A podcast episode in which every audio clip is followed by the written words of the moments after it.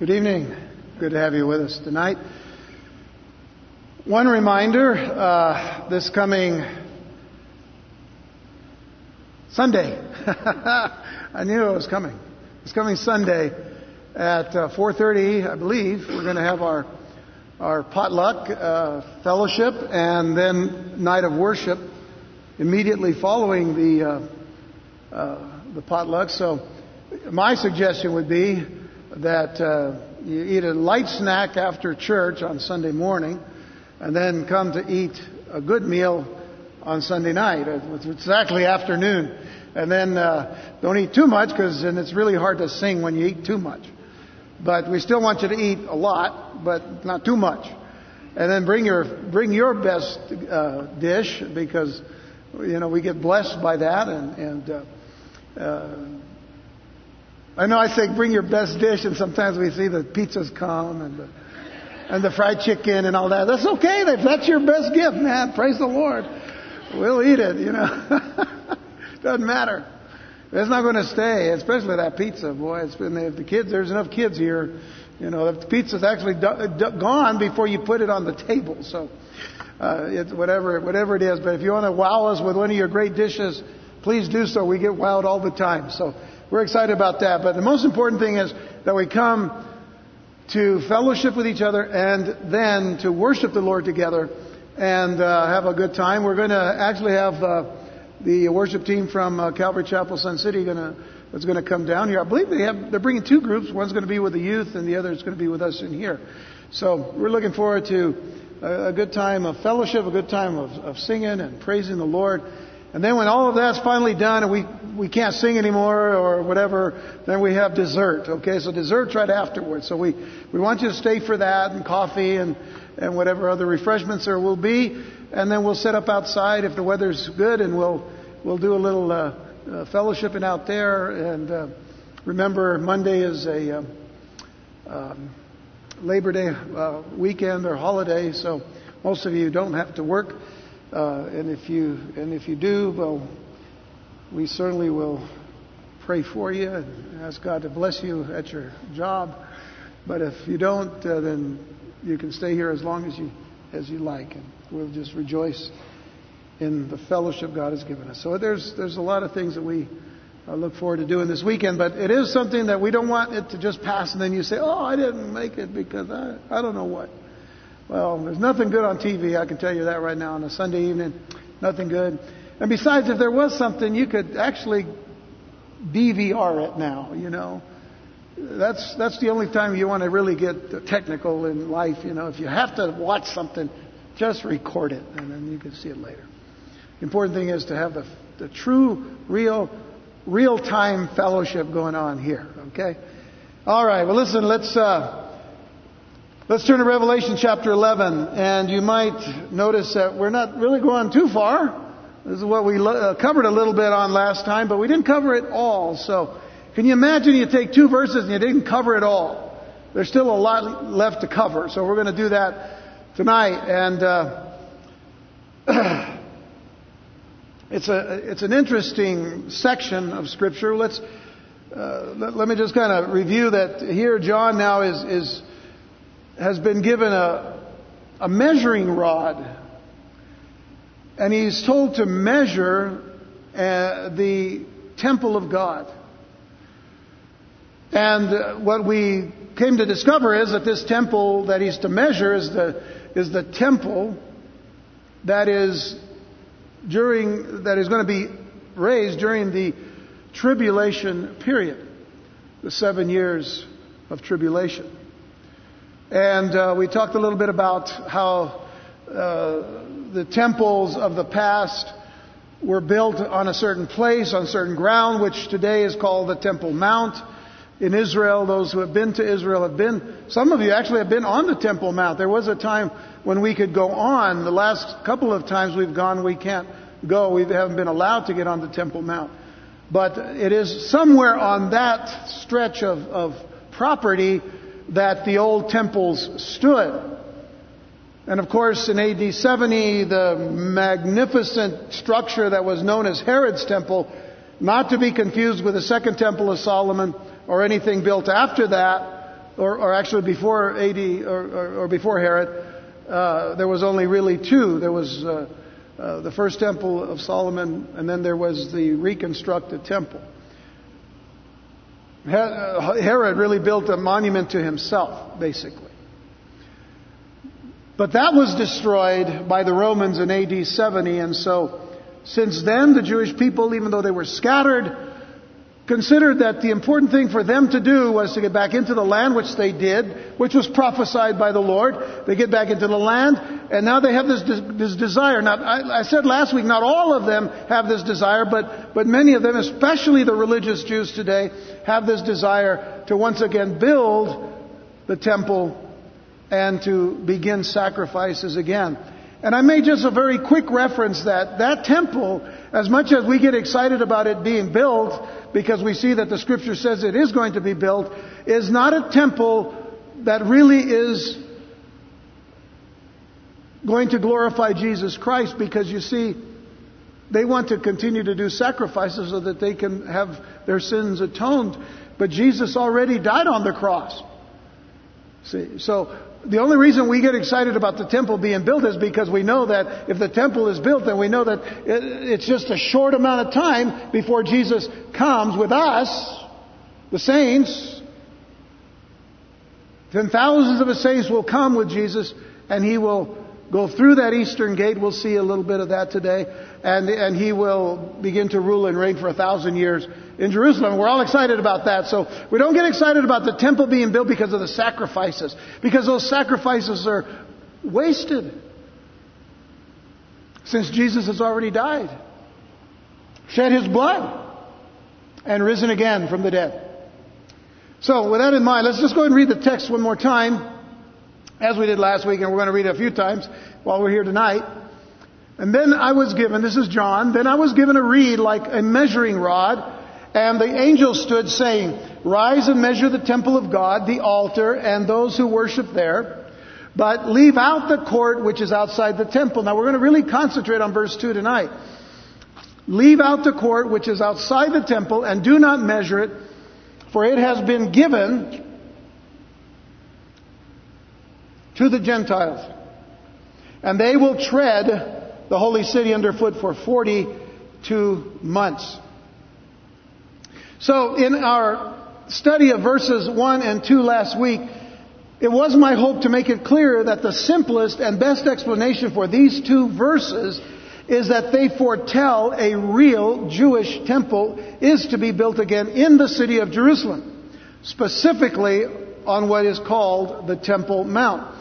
Now, as we closed our study last time, I mentioned that I would deal with the probable location of the tribulation temple as it relates to verse 2, but before we do that, I want to show you a short video. So I'm going to ask for the lights, uh, if you'll. Oh, whoa, that's well, that's really dark. All right, let's see here. Well, that's not where we're going. I don't know if. Uh, let's see, Sean's on his way. Okay, there he is. It's okay because I, I, wish I could control it from here. I don't have a button to do that. Well, maybe I do. Let me see.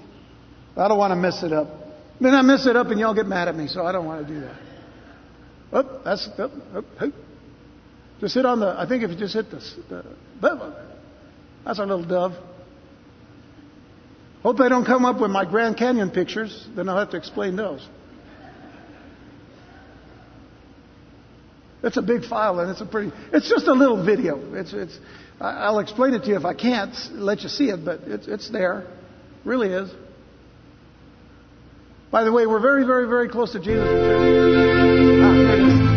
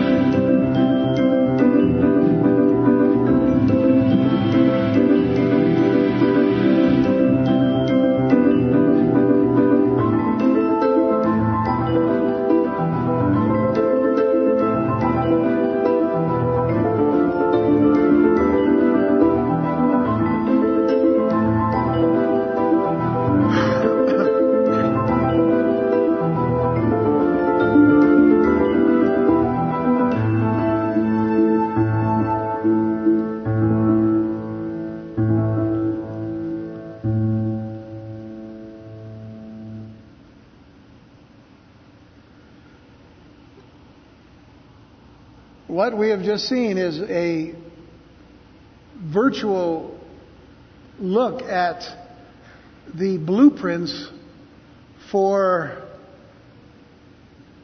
the future temple as designed by the Temple Institute in Jerusalem. And let me see how many have been to the Temple Institute. Those of you that have been to Israel with us? Okay. Well, we've met those people. But this, this is what is on the internet today. I can tell you it's not going to look like that. I mean, it looks nice. It's modern and it's got, uh, uh, has its own room for the uh, uh, uh Sanhedrin. I'll talk about that in a moment. But um, I show that to you because I want you to know how close we are to the coming of Jesus Christ. This is how much they desire the building of that temple. And how do we how do we put this together with the coming of Jesus?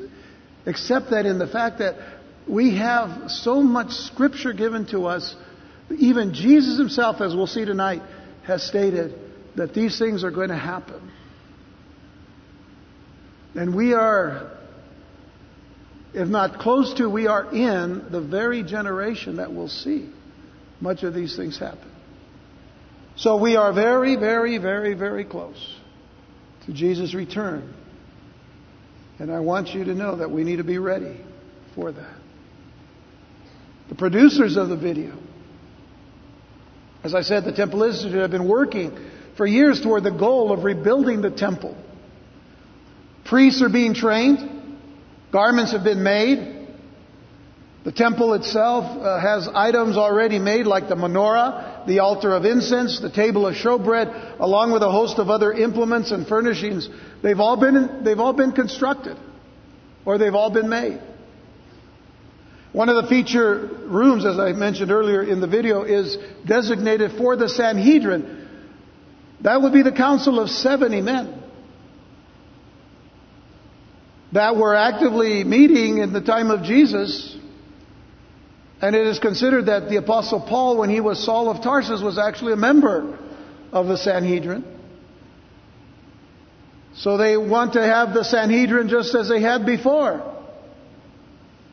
They want to have the priests, uh, the priests uh, offering the sacrifices as they did before when they had a temple. They want to come back to that very glory of the temple. And I show you this to simply encourage you that we are very, very close to Jesus' return. And because of that, we need to be ready. Now, as for the location for this future temple, now that's what we want to deal with tonight. Because this poses a very serious, a very critical global dilemma. Notice I didn't just say a Middle East dilemma. It is a global dilemma. Because eventually all eyes in the world are going to turn, as many have already, to the epicenter, which is Israel or to that portion of the Middle East. I, I, said in the past that the reality is that all eyes are eventually going to be focused on Israel, which is the epicenter of the world, and likewise the eyes of the world would be focused on Jerusalem, the very heart of Israel, and ultimately the eyes of the world will be focused on the Temple Mount, the heart of the city of God, which has been called Mount Zion, Zion. It has been called Mount Moriah, for we know that that is the place where Abraham took Isaac to sacrifice him in the command that God had given him to sacrifice his own son, which gives us that grand picture of God sending his only begotten son that whoever believes in him should not perish but have everlasting life. It was a type of Jesus Christ coming to die, and he would die on, near, on or near that very same place. We call it Calvary, outside of the city walls, but that was where Jesus died. A part of the very hill or rock that was called Sion, or Mount Zion, or Mount Moriah. It was called Golgotha, the place of the skull. We're told in Psalm 48 verses 1 and 2, Great is the Lord and greatly to be praised in the city of our God, in His holy mountain. And I want you to notice how all the references to His mountain, it belongs to Him. And it says beautiful in elevation. In the King James, it says beautiful for situation. Where it is situated, where it, it, it, it is as far as its geographic location. Beautiful in elevation. The joy of the whole earth. Notice, it isn't just the joy of Israel, it is the joy of all the earth. Is Mount Zion or Mount Zion on the sides of the north, the city of the great king. And I would encourage you tonight to read, it's a short psalm, but read all of Psalm 8, if you, uh, 48, I'm sorry. Read all of Psalm 48. Because if you will, I want you to read it with some prophetic understanding.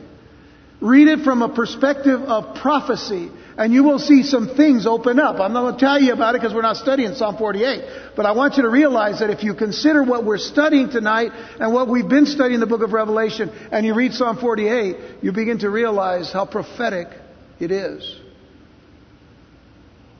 But I want you to jump down to verse 8 because it says, As we have heard, so we have seen in the city of the Lord of hosts, in the city of our God. God will establish it how long? Forever. That phrase in itself is letting us know that not only the city of, Israel, uh, the city of Jerusalem in Israel, but the people that are attached to that city, God's people, will have a place forever. And so God is going to deal with them to bring them to that place where, as Paul said in, in Romans chapter 11, all Israel shall be saved. But again, that does not say that just because you're a Jew, that you're just going to be saved because you're a Jew. Because Jesus came to the Jew first and also to the Greek or the Gentile.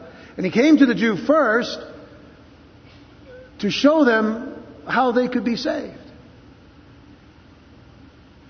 But it tells us in John chapter 1, he came unto his own, but his own did not receive him. But to as many as receive him, Jew and Gentile, but as many as receive him, to them gave he the right to become the children of God, to as many as believe in his name. So it is important for us, as we study the book of Revelation, to always remember we need to believe in his name. We need to believe in the name of Jesus. And we need to trust in that name and trust in Him because there's something special about the name of Jesus. Well, getting back to our text, verses 1 and 2 of our text assume that the temple has been, or I should say will be, built, has been in the prophetic perspective that God has given to John, but it's still yet to happen. Nonetheless, the temple has been built and functioning now for some time in the perspective that God has given to John. People will worship there at the altar, and sacrifices and offerings will have been reinstated in that new temple. The 42 months itself that we read in verse 2, the 42 months that are mentioned, correspond to three and a half years or 1260 days or 1260 uh, days. And this designates half of the seven years of tribulation. It designates a half of the seven years of tribulation. Now, something will happen at the midpoint of those seven years, and for the next 42 months, that being, being the, the last half of the seven years, three and a half years, Jerusalem, including the temple, we are told, will be trodden underfoot by the Gentiles. They will be trodden underfoot by the Gentiles. And this brings us back for just a moment to Daniel chapter 9. So I want you to go back to Daniel chapter 9, and you will be going back to Daniel, so you want to kind of keep your, your, your, uh, your bookmark there in Daniel. And so let's go back to verse 27, and you'll notice I've had to break down this verse uh, because it's such a long verse, so we have two slides for that. Then he shall confirm. Now, the he, of course, is, is the Antichrist or the, the beast as he's called also in the book of Revelation. Then he shall confirm a covenant with many for one week. But in the middle of the week, the middle of the seven year period, uh, he shall bring an end to sacrifice and offering. And on the wing of abominations shall be one who makes desolate, even until the consummation which is determined is poured out on the desolate. The desolate, by the way, just really is describing Israel. Now think about this for a moment. Israel desires to have a place and a temple on that place. The place is already chosen. It's the Temple Mount. And they build their temple. And they will have sacrifices there. But how desolate it is. Because there's nothing to the sacrifice of animals anymore. Because Jesus has already been sacrificed. Jesus has already been uh, given as the sacrifice. And so, on the wing of abominations, that's an interesting phrase. The wing of abominations is actually referring to the foundation or the, uh, to some extent, some people say the, the uh, you know, even the pinnacle of, of the temple on the wing of abominations. And, and that kind of reminds us, if that's the case, that Satan is still active here. If you remember when Satan tempted Jesus during his 40 days and 40 nights of fasting before he began his earthly ministry, one of the places that Satan took him was to the pinnacle of the temple.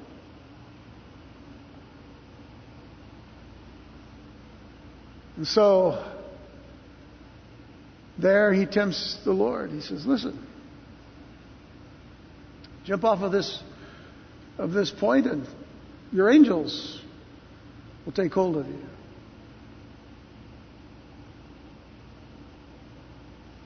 Of course, the Lord responded with with the word.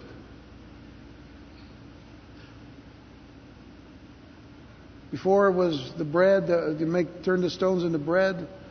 You know.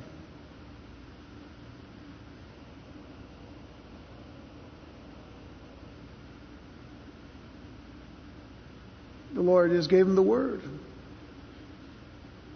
Man shall not live by bread alone, but by every word that proceeds from the mouth of God. Thou shalt not tempt the Lord your God.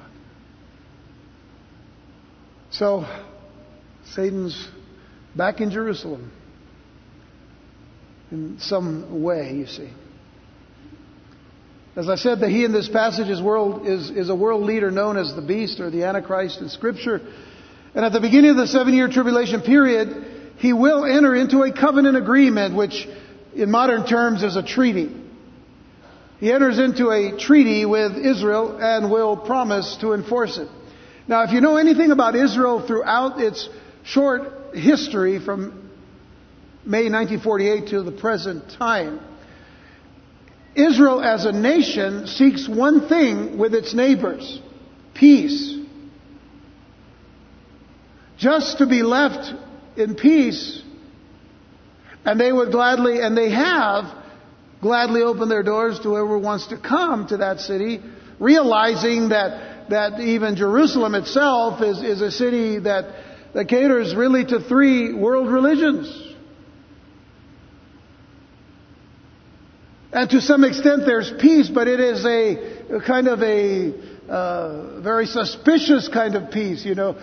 Uh, you've got soldiers all around you, there are their weapons around. By the way, I'm not trying to scare you. As a matter of fact, I'm trying to let you know that it's safe to go over there. Man, I need to get some of you to finally get to sign up and go to this on this trip to Israel. So you can see it with your own eyes. But all they want is peace.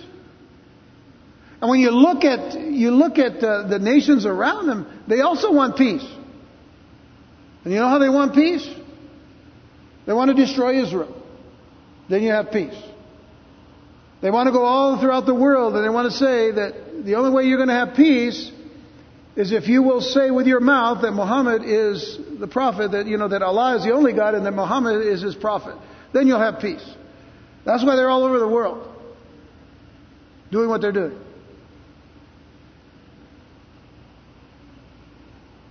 Israel just says, we just want peace. So it's coming to a time when there, there, there is going to be a peace. But as we saw at the beginning of chapter 6 of the book of Revelation, there was this person riding a white horse, symbolic of peace, but it was a false peace. Or it will be a false peace. Well, we've come to the place now where we begin to see that. And, and even the Apostle Paul, when he talks about it in, in, in, in the letter of uh, in uh, Thessalonians, uh, 1 Thessalonians 5, where he talks about the cry of peace and safety, but sudden destruction will come. Well, this is where we're at. The beginning of the seven year period, there's, all right, you know, the, world, the tension in the world is so grand, so major. The rapture of the church will have taken place, and that probably caused a lot of, of the panic, uh, will cause a lot of the panic. So, all of a sudden, there's somebody who steps up on the world stage. We don't know really where he's from, but uh, we used to say we used to think it was some some European, but I don't believe that. I honestly don't believe that anymore. Now that we realize what an influence and, and, and what a uh, what a growth Islam has had in the last 40 years, especially on the world stage. But we will talk about that when we get deeper into the book of Revelation. So he promises this agreement with Israel, or will promise this agreement with Israel uh, to enforce it. And I need to interject some clarification here because I mentioned the rapture. Let me just say that it will not necessarily be the rapture of the church that will bring about or begin the seven year tribulation period. The, the rapture will come at some time before it starts, as we've all, often uh, said, and of course we teach and believe. It may come just before the tribulation period, or it may come even a year or two before the tribulation starts. But while the scriptures teach that the rapture will precede or go before the tribulation, it never says that the rapture begins the tribulation. The event that begins the tribulation is the signing of the seven year covenant. That's what begins the tribulation. So there can be a little time between the rapture and this, this covenant, but but it, it, it, could be a short time, a little longer than what we would think, but nonetheless, that's what begins the seven year tribulation period, as we've seen it in the book of Daniel. Now, we did cover these events last week when we spoke about the abomination of desolation. And so, with the knowledge that there will be a new temple built on the Temple Mount, where could it possibly be built while the Dome of the Rock and the Al Aqsa Mosque cover most of that property? Well, let's look again at our text in Revelation 1 and, uh, 11, 1 and 2. Then I was given a reed like a measuring rod, and the angel stood saying, Rise and measure the temple of God, the altar, and those who worship there. But leave out the court which is outside the temple, and do not measure it. Notice this. Leave out the court which is outside the temple. Don't measure it, for it has been given to the Gentiles and they will tread the holy city underfoot for 42 months. Now, there are many people today, Jews as well as some Christians, who feel that the temple should be built on the site of the Dome of the Rock, which is supposedly the site of the Holy of Holies and of the first and second temples. If you remember your uh, Hebrew lesson last week, the Kodesh HaKodeshim, the Holy of Holies, the Kodesh HaKodeshim. The Dome of the Rock itself was built actually back in, in 630 AD by Caliph Omar ibn al-Khattab and completed in 691 AD by Umayyad Caliph Abd al-Malik. Now the golden dome structure is built on what is supposedly the spot where Muhammad was to have ascended up into heaven. It is the third most holy site for Muslims. Mecca being the first because it's the birthplace of Muhammad, and then Medina being the second. Now, the problem with the Jews building their temple on this Muslim site was uh, presented to us in a Time magazine article dated October 16, 18, um, I'm sorry, 1989, and it was titled "Time for a New Temple?" Question mark. And and the the statement is this: the merest hint of rebuilding the temple is considered an outrage by the prophet's followers, that is, the prophet Muhammad, who, in the words of an official at Al Aqsa, and I quote, will defend the Islamic holy places to the last drop of their blood. So you see, if, if the Jews attempt to rebuild on this site, you would see a holy war break out for sure. It must be considered that the key to the site of this third temple is found in verse 2 of our text. And John, by the way, is not, is told not to measure the outer court. You see that? John is told not to measure the outer court for it has been given to the Gentiles. Now let's look for a moment at the Temple Mount itself. All right, let's see. Can you all see? I'll read the names for you there, if you can't see them. But uh, you all see the Golden Dome. Well, I need my little pointer. Where's my pointer? There it is. I've got to use two things now here. All right, so that's uh, the Dome of the Rock. Everybody see that? You can, you can speak. If, if, uh, the Dome of the Rock, Dome of the Rock. Now, here, here's, here's the interesting thing, okay? Here's the western wall. Uh, well, here's the western side of the, of the wall. And right here is the Wailing Wall or the Western Wall, where you notice the people praying there. I want to make sure you're, you know, because uh, you, uh, you're. Uh, Okay, anyway, so there's that. And then, and then here's the Al Aqsa Mosque. Al Aqsa Mosque.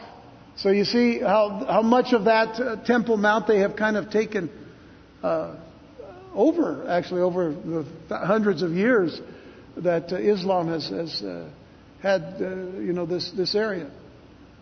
The Mughrabi Gate right here, if you'll notice a little walkway, a little walkway there, Ah, okay.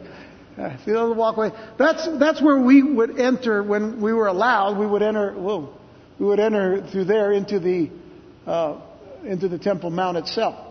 So it was right there where you could over, you could see, just over, overlook the area where the men pray and over, well actually there's a little divider there and the women on one side, the men on the other. Okay, so that's that little plaza there where you can go into the Wailing Wall to pray. Uh, the Mughrabi Gate. Uh, here's the Al-Aqsa Mosque, Al-Aqsa Mosque, I should say. I put this in here. The southern steps. Y'all see that? Southern steps. Uh, you can you can just see this little area right there. There that was recently ex- excavated. Those are steps that Jesus would have used, and that's a blessing when we go there. Okay, well we'll see. Let me let's uh, let's look at another uh, side because now here's the eastern gate, or actually the eastern wall, not the eastern gate. I'll show you that in a moment. So here's another perspective. Now, I want to go back for just a second because I want you to see these open areas right here, right there, and right here, where those trees are. These are important areas when we talk about probable locations for a temple without having to mess with the temple, I should say the Dome of the Rock and the Al Aqsa Mosque. Okay? So these are two areas, we'll talk about that in a moment. Okay, so there's, there's the eastern side. And then here's uh, another angle uh, above the. Um, here's the Kidron Valley, uh, and, and, then here's the um, uh, Mount of Olives. Thank you. All right. So anyway, here's here's the eastern side view. Here's the southern steps that I showed you earlier, right there. And then, if you'll notice that little thing right there, I put a little arrow. That's a little dome too. That's called the Dome of the Spirits which we'll talk about in just a moment. Here's the eastern gate. There's the eastern gate. Okay, so uh, the, that's another significant area because uh, of what we're going to talk about here in just a moment. All right, I don't know what else. Do I have any other slides? Let's see. Yeah, there it is. That's that little dome of the spirits. I'll talk about that in just a moment. Okay, so the major criticism now is uh, that is heard is that the dome of the rock sits on the site of the Holy of Holies. It sits on the site of the Kodesh HaKodeshim. It would therefore have to be destroyed in order for the Jews to build their temple. If that's the case, that it is over the Holy of Holies. Because I said last week that in, in reality, they do not need all of the rooms in the temple. What they need more than anything is the holy place and the most holy place. The holy place would be the entrance into the Holy of Holies. Those two rooms making up one building, as it were, would only need 2,700 square feet. Because that's all it was when they w- went in uh, to offer the sacrifice uh, for the people. So, when you think about it in those terms, nothing has to be destroyed. Now remember, we're talking about peace between the Arabs, or more than anything, between the Muslim Arabs and the Jewish people. So, certain historical accounts say that this building was built by the Muslims, the Dome of the Rock, to overlay the, the location of the original Jewish temple or temples. And most rabbis, even in Israel today, associate the original temple location with that site. But there are at least two other possibilities, and that's what we want to talk about. In 1969, there was some Arab co- construction going on around the Dome of the Rock, and there was a, a Jewish man named Dr. Ze'ev Yavin who happened upon this construction site, and he made some drawings from it, what he saw, of an exposed ancient wall that was near the dome. Now, since you cannot have archaeological digs up there, this was an important find. It was just a, a construction uh, project that was going on, but it opened up a wall that they could see.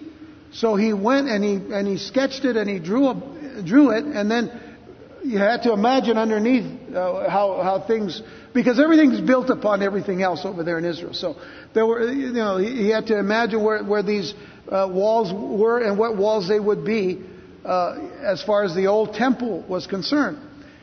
And then in the early 1970s, not too many years later, a man named Dr. Asher Kaufman, who was a plasma physicist at the Racah Institute in Jerusalem, he did some extensive research on this subject of the temple's original location. And he identified the section of the wall seen by Dr. Yavin as the eastern wall of the temple's court of the women. Now there were, there were courts, uh, four different courts in the, in the temple proper. And, and one of the was a court of the Gentiles and another was a court of the women. So he believed that there was the eastern wall of the temple's court of the women. And based on this and many different works, Kaufman concluded that the site of the temple was at the northwest corner of the mount. Now, I'm going to go back. That's, that's going forward. Let's go back. Uh, okay, yeah, we'll do it here. Uh, he concluded that it was at the northwest corner of the mount, which would make it right where that dome of the spirits is, right in this area, right here. Now, this little dome is not as important as that big dome and that dome, okay? And by the way, you know what's interesting? This, this uh, dome of the rock was actually constructed to look very similar to what is, uh, uh, what is already, what had already been constructed as the, as the uh, shrine of the Holy Sepulchre. That building was already constructed, and they and they kind of they, they wanted to build ones like it. You know, they just kind of stole the plans. Anyway, what was I saying? Oh, here, here we go. All right, so this is north, if you remember, and and actually back over in this area, it would be moving in this way, almost in that site of where the eastern gate is. Y'all see that? That's where Jesus is going to enter through here into into. Oh, I got to keep my eyes at it. He's going to enter right through there. That's the eastern gate, which is covered up so that Jesus can get through there. but hey, you think that gate's going to keep Jesus from going in? No way. Okay, so anyway, so here, here's that area. Anywhere in this area here where that temple can be built. 330 feet to the north of the dome. You, notice where that is here? If you look at this, you can barely see the people, but it measures 330 feet from here to here. It's like a football field. So, in other words, the Muslim dome is not built over the Holy of Holies, according to this research. Now, in fact, the area that he believes the Holy of Holies was located in, King Solomon's Temple, is now a place called the Dome of the Spirits. There it is right there, as we said. And that's what it looks like. It looks really close, doesn't it? But it's a long way between here and here. Okay, that's, that's, that's a football field length. And uh, it's also, by the way, it's also called the Dome of the Tablets. The Dome of the Tablets. It was named by the Muslims around 600 AD and could be speaking of the location where stone tablets, the Ten Commandments, were kept in the Ark of the Covenant in the Holy of Holies. So that's just something to think about and to consider. So there, there, I don't know what to point at anymore. Okay, so there, there it is. In this little area here and, and along this way, there could be room for that uh, temple. And you would have to say, there a lot of negotiation has to go into that, doesn't it? For there to be peace, for them to do that. Now, in recent years, uh, Jewish architect Tuvia Sagiv has proposed another more southerly location using ground penetrating radar probes and thermal infrared scanning along with all the known research, Sagiv came to the conclusion that the site of the temple lies between the Dome of the Rock and the Al-Aqsa Mosque. I gotta go back a little bit. So here's, here's the Al-Aqsa Mosque and here's the dome and this is the southern steps so you know that we're going southerly. And so in this particular area, possible but thinking about the gate here, uh, you know,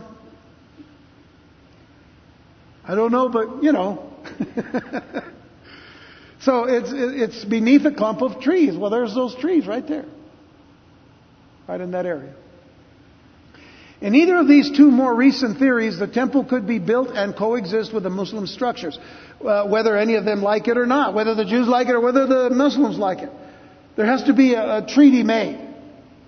And somebody has to be so strong and influential that this can indeed happen. So now, this seems consistent with what we see in verse 2, and we gotta get moving forward, where it says, but leave out the court which is outside the temple, the courts which are outside of the temple, whichever side it is, okay, Leave out the court which is outside the temple, and do not measure it, for it has been given to the Gentiles. That's significant.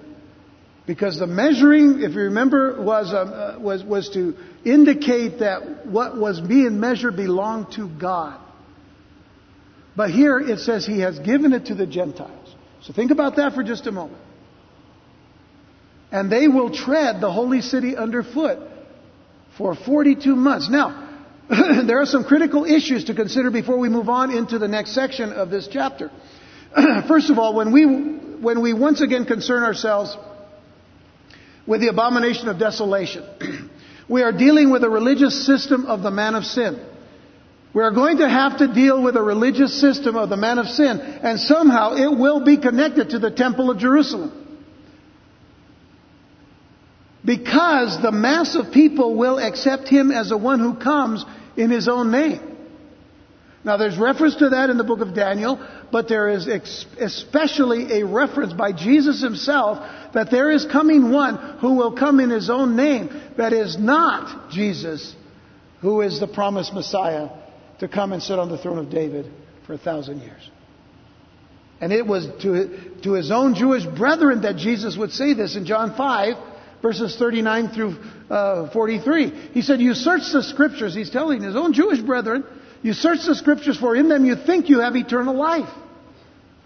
And these are they which testify of me. The Word of God testifies of Jesus Christ. But you are not willing to come to me that you may have life. He came unto his own, and his own did not receive him. I do not receive honor from men. Isn't it interesting? But I know you, that you do not have the love of God in you. These are strong words. Because it, it goes throughout the history of the Jewish people whom God has said have been blinded. Even their own prophets told them, You're blind. You see, but you can't see. I have come in my Father's name, and you do not receive me. If another comes in his own, in his own name, him, him you will receive. There is the prophecy. Jesus prophesied. One will come in his own name, and they will accept him. And the sad thing is that it is going to be concerning a religious system. That does not necessarily mean that he's going to be Jewish, or at least it, it doesn't mean that he, he can come and claim that he's Jewish. And again, we have to go back to the book of Daniel, which we won't do tonight, but eventually we will get there where we will have to see the reality of what this person believes or what this person proposes to believe. So now the temple in Jerusalem was divided into four courts, as I said before. One of these was the court of the Gentiles, into which Gentiles might come, but beyond which they would dare not pass under penalty of death. So as I said, if measuring uh, indicates the idea of impending claim, God's claim upon things, uh, Ezekiel 40, by the way, Zechariah chapter 2, and Revelation 21:15, then there is to be no portion staked out for the Gentiles. And the reason is obvious. No portion staked out because it's not measured, you see. And, and, the, and the reason is obvious. Because the holy city shall be tread underfoot by the Gentiles for 42 months. Three and a half years. And please understand that the Gentiles are not being favored by God above the Jews. Why is he giving them this court, but not measuring it? He's giving this court to the Gentiles because it is going to be the Gentiles that God is going to use as an instrument to bring chastisement upon His own people.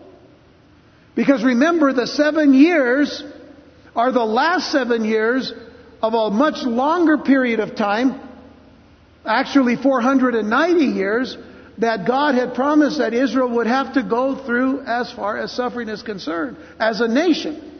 Now, we're not talking about the suffering that, that took place on, Jewish people uh, during the time of the diaspora, which was the, you know, the, where, where they were dispersed, and in other nations and all. It was when they became a nation again. But there would be this covenant. It would be those seven years from that time that they make that covenant with this beast or antichrist that that seven, eight, seven years begins of chastising his people. So the Lord is going to use them for that chastisement. I want you to turn to Zechariah chapter 14. Now, I'm going to put it on overdrive, okay? Because we got to move on. Zechariah 14 verse 1 says, Behold, the day of the Lord is coming. Now, what did, what did we say early on in our study of the book of Revelation the day of the Lord is? It is not a single day, it is a time period of judgment. The day of the Lord is the seven year period of tribulation. It is the tribulation that comes upon Israel. Who is warned more than anyone else about those seven years? Who is warned more than anyone else? The nation of Israel. Are you failing the test here? You got to speak up. The nation of Israel. Zechariah is a prophet of Israel. And he says, Behold, the day is coming, and your spoil will be divided in your midst. For I will gather all the nations to battle against Jerusalem. Does God hate his people? No. But he's trying to wake them up. He's trying to show them, I've got to judge you. I wanted to bless you, but you rejected me. You rebelled against me. You disobeyed me. But I love you, and I'm, I'm as a nation, I, I'm going to bring you through this, but I'm going to have to bring this chastisement. I will gather all the nations to battle against Jerusalem. The city shall be taken, the houses rifled, and the women ravished. It's not a pretty picture, is it? Half of the city shall go into captivity, but the remnant of the people shall not be cut off from the city.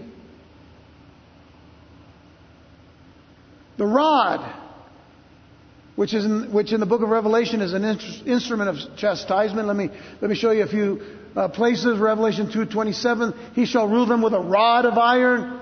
They shall be dashed to pieces like the potter's vessels, as I also have received from my father. Uh, there's also Revelation 12, verse 5. She bore a male child. Speaking of Israel, and this is this is typology here, as it were. But uh, she, being Israel, bore a male child who was to rule all nations with a rod of iron. Who is the child? Jesus. And her child was caught up to God and His throne. Jesus came through Israel, didn't he? So that's talking about Jesus. And then there's uh, Revelation 19, verse uh, 15, which we'll study, of course, later. Now out of his mouth goes a sharp sword, that with it he should strike the nations, and he himself will rule them with a rod of iron. So the rod then of chastisement will be laid upon Israel at the hand of the Gentiles for a limited time only. I don't want to sound like a commercial. But for a limited time only, they're going to have to go through this chastisement. 42 months. Three and a half years. 1260 days. And this was prophesied by Daniel the prophet, Daniel 7:25. He shall speak pompous words against the Most High, speaking of the beast or the Antichrist. He shall speak pompous words against the Most High, shall persecute the saints of the Most High, and shall intend to change times and law. I don't like it when people come and try to change laws, especially their good laws. And even times, so to change the times, to change the culture, to change the, the society. Be careful about change. And then the saints shall be given into his hand for a time and times and half a times. The saints, as Daniel speaks of them, is talking about Israel given into the hand of the Antichrist for a time, a times, and half a time. Do you know what that means? A time is a year. Times is two years. That's three years now. And a half a time is a half a year, so that's three and a half years. So Daniel has prophesied the, the exact same amount of time. A time and times and half a time. That's three and a half years. Why didn't he just say three and a half years? Because you see, the Jewish people, the, the, uh, the Jewish mindset, sees everything in pictures. And so that's, that's why it's so descriptive in this manner. In the English, it's like, just say three and a half years. But we don't have time to go over that. But anyway, okay. Y'all, y'all, you're okay with it? Okay, don't be mad at Daniel because he did that. Because he was inspired by the Holy Spirit, by the way. That's why he wrote it that way. Okay, so then in Daniel 12, 7, uh, it says, Then I heard the man clothed in linen who was above the waters of the river when he held up his right hand and his left hand in heaven. You remember we met him already? He's the, the angel.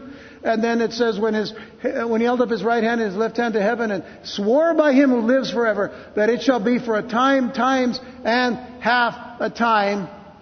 And when the power of the holy people has been completely shattered, all these things shall be finished. After the seven years, which in fact is after the second half of the second of the seven years, which is the last three and a half years, then things will be finished or completed. So the duration of Israel's trouble is completed then in literal months, the equivalent of 1,260 days, the exact time that the beast is permitted to thunder forth his blasphemies Consider again Revelation 3, uh, 13, I'm sorry, but verse 5. And he was given a mouth speaking great things and blasphemies, and he was given authority to continue for 42 months. Is everything tying together? Old Testament to New Testament. Book of Daniel to the book of Revelation. Are we seeing the consistency of the prophecies? Ah, good. Okay. No, you're here. I know you're here because I see you. I see you. So this is the period, this is the period of the exile of that woman clothed the, with the sun, which is the beginning of Revelation chapter uh, 12. But uh, here it says in verse 6 of Revelation 12, then the woman fled into the wilderness where she has a place prepared by God that they should feed, here, uh, feed her there 1,260 days. That means many in Israel are going to leave Israel during this time in fact, we know that they're going to go to Jordan. They're going to go into this place called Petra. they're going to be protected and cared for there by, by the Lord Himself. So these three and a half years are the last half of Daniel's 70th week, which is the seven year period of time that we saw back in Daniel chapter 9, verses 25 through 27, which we, we need to study again later, but we'll deal with that again at another time. And then jump, jump down to verse 14. It says, But the woman was given two wings of a great eagle, that she might fly into the wilderness to her place, where she is nourished for, notice, a time and times and half a time. We thought it was just Daniel. But remember that we said that the book of Revelation now takes a very Jewish turn in the sense of understanding. A time and times and half a time. So one year, two more years, and a half a year. Three and a half years. And, uh, and she's, she's going to be uh, taken there from the presence of the serpent. So we know who the enemy is, okay? So the Great Tribulation will come to a close with the personal return of Jesus Christ to the earth when he shall subdue all evil and establish his reign. So I should have told you to keep your finger in Zechariah chapter uh, 14, but, but let me take you there one more time so we can finish this thought, which is verses 3 and 4. It says, Then the Lord will go forth and fight against those nations. God is going to fight against those nations. Who do you think is going to win? As he fights in the day of battle. And in that day, his feet will stand on the Mount of Olives. Remember where that was? That which overlooks the eastern gate, which faces Jerusalem on the east. And the Mount of Olives shall be split in two from east to west, making a very large valley. Now, when we go to the Mount of Olives and we look upon that wall, we, say, we, we have a beautiful vantage point to see it. And, and, and you see that valley that, that, that just, you can just picture the valley being opened by the Lord. There's a uh, Muslim cemetery right in front of the eastern gate. Now, some people say this isn't true, but it's something to think about. The thought is, when Jesus goes through that gate, when he's promised to go through that gate, when it's prophesied that he will go through that eastern gate, which is, by the way, enclosed, the Turks actually uh, bricked it up so that because they they know what the prophecy is. You know, it's interesting. You know, the, the Muslims know the prophecies that, the, the Jews know. But they don't believe him. They just, they, you know, mockingly uh, sealed up that gate. Because the Jewish Messiah is not going to enter into the area that belongs to Allah.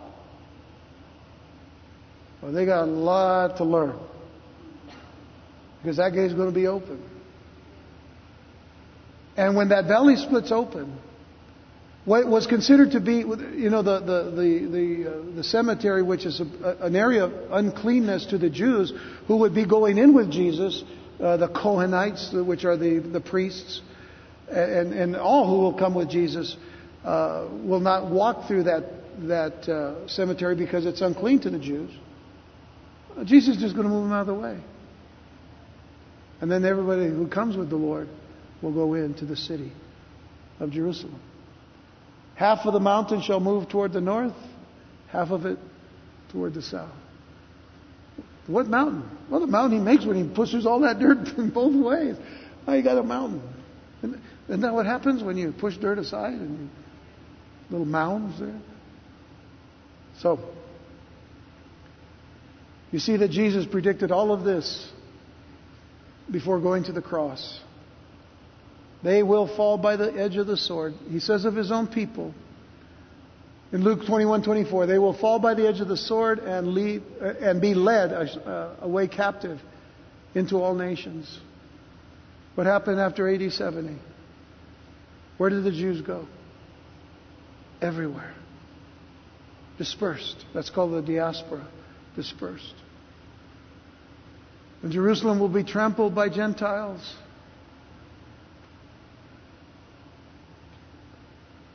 for almost 2,000 years, for almost 1,500 years. Land was trampled over. Almost 1,900 years. I'll get my math right here pretty soon.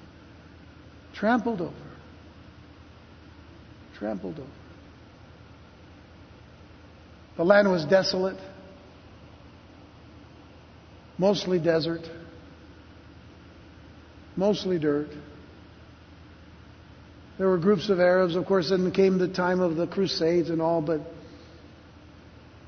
little pockets of Jews may have stayed, but not very many. And then there was placed into the heart of Jewish people this desire the desire to go back into the land. It had already been renamed by the Romans. The Roman Emperor Hadrian called it Palestina. Gave it a name that the Jews would hate because Palestina was based upon the name of the Philistines, one of their hated enemies. But the Jews had a desire to go back to the land, to have a place of their own. God put it in them. And little by little, they started coming back to the land. It became a nation in 1948, proved by one vote in the, in the United Nations. And then the next day, they were fighting for their existence. But since that time, Israel has turned into a fruitful place because the Bible predicted it. The Bible predicted that there would be fruit all throughout the land, and you go to Israel. I keep telling you, go. I don't know what I, what I have to do to get you there. I know some of you say, yeah, well, pay for me and I'll go. I wish I could. I'd take you all if I could. I guess it becomes a aspect of faith, doesn't it? But you should see it. Those of you that have seen it, what did you see? You saw God at work, didn't you? The people may not all fully understand or believe or, or even care about a God, but one day they will see Him.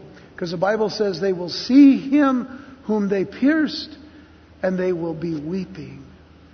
For they know, they will know who their Messiah really is. The time of the Gentiles will end at the second coming of Jesus Christ with his saints.